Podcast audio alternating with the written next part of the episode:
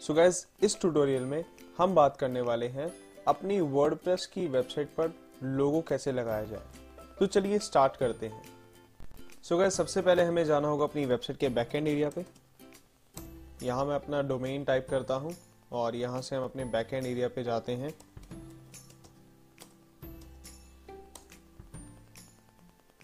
और backend area पे जाने के बाद हमें लोगो लगाना है। एक साइड पे फ्रंट एंड एरिया भी ओपन कर लेता हूँ मैं।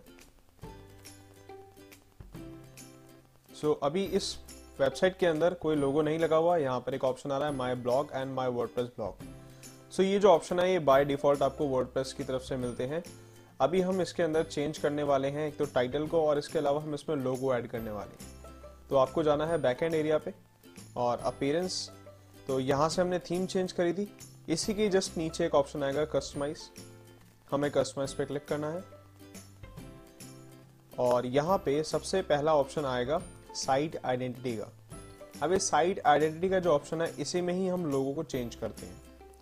तो ये साइट आइडेंटिटी जो है, ये आपको कस्टमाइज में दिखाई देगी और आपकी वेबसाइट पे कोई भी थीम हो, आप उस थीम के अंदर जब कस्टमाइज पे क्लिक करेंगे तो आपके पास एक ऐसा ऑप्शन आएगा साइट आइडेंटिटी का। हम इस पर क्लिक करना है। और यहाँ पे हम ये माई ब्लॉग जो लिखा हुआ है इसको चेंज करेंगे। सो so, यहाँ पे हम नेम लिखते हैं डिजिटल मार्केटिंग क्लास एंड इसमें लिख देते हैं माई फ़र्स्ट ब्लॉग राइट और नीचे आते हैं। यहाँ पे देखो लोगो का ऑप्शन आ रहा है। सो so, आप देख सकते हैं यहाँ पे जो मैंने चेंजेस करे हैं इस प्रीव्यू एरिया के अंदर चेंजेस आ चुके हैं। अब हमें क्या करना है? अब हमें एक लोगो लगाना है। तो यहाँ पे साइट लोगो का ऑप्शन आ रहा है और यहाँ से हम एक इमेज को सिलेक्ट करने वाले हैं। तो हमें इस इमेज पे क्लिक करना है और यहाँ पे मेरे पास एक फ़ोटो है जिसको मैं एज अ लोगो यूज़ करूँगा। तो हम इसको सिलेक्ट करके चूज़ इमेज करते हैं और चेक करते हैं। तो अभी इस प्रिव्यू एरिया में तो कोई इमेज नहीं आ रही। चलो इसको पब्लिश कर लेते हैं। पब्लिश करने के बाद भी इमेज नहीं आ रही। इसका मतलब है कि कुछ प्रॉब्लम है और वो प्रॉब्लम थोड़ा सा नीचे लेकर आते हैं। यहाँ पर display site title and logo का ऑप्शन आ रहा है। हमें यहाँ पे चूज़ करना है display site logo image only तो जैसे ही हम लोगो इमेज पे क्लिक करते हैं, आप देख सकते हैं यहाँ पे लोगो हमारा आ चुका है और इसको पब्लिश करेंगे और यहाँ पर जाकर रीलोड करके चेक करते हैं फ्रंट एंड में क्या लिखा आता है।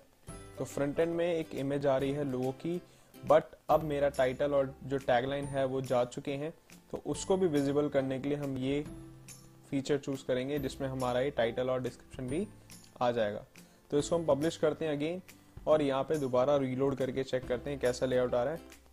सो ये देखो लोगो और टाइटल एंड टैगलाइन दोनों चीज़ें आ चुकी हैं। अब देखते हैं और क्या इसमें फ़ंक्शंस हैं लाइक अपलोड अ फेविकॉन अब फेविकॉन क्या होता है? सो गैस फेविकॉन का मतलब होता है जो आपकी वेबसाइट में, जो कोने में आता है। जैसे यहाँ पे आप देख पा रहे हैं फेविकॉन आ रहा है। तो इस फेविकॉन को मैं ऑलरेडी अपनी वेबसाइट में लगा चुका हूँ। इस वजह से अभी मेरा पुराना डेटा भी कलेक्ट करके दिखा रहा है। बट यहाँ पर हम पहले डिस्प्ले साइड फेविकॉन पे टिक लगाते हैं और यहाँ पे हम फेविकॉन लगाएँगे। अब राइट नाउ मैं फेविकॉन के लिए ये ए वाली इमेज यूज़ कर लेता हूँ एट द रेट ताकि मैं आपको दिखा पाऊँ कि फेविकॉन को चेंज कैसे किया जाता है। यहाँ पे हमने फेविकॉन लगाया इसको हम पब्लिश करते हैं। और रीलोड करके चेक करते हैं कैसा लेआउट आ रहा है हमारे फेविकॉन का। सो so, आप देख सकते हैं कोने में ऊपर ये जो है एट द रेट आ रहा है फेविकॉन सो so, इसे फेविकॉन कहा जाता है। ये हमारी वेबसाइट की आइडेंटिटी होती है जो सर्च इंजन को मतलब कि गूगल बींग वगैरह को पता चलती है कि हमारी वेबसाइट का जो है एक आइडेंटिटी है। ये सर्च इंजन के लिए लोगो होता है और ये यूज़र्स के लिए लोगो होता है। सो आई होप आप सभी को समझ आ गया होगा कि कैसे एक वर्ड की वेबसाइट पे लोगो लगाया जाता है so keep watching my videos only on Tejas readers thank you.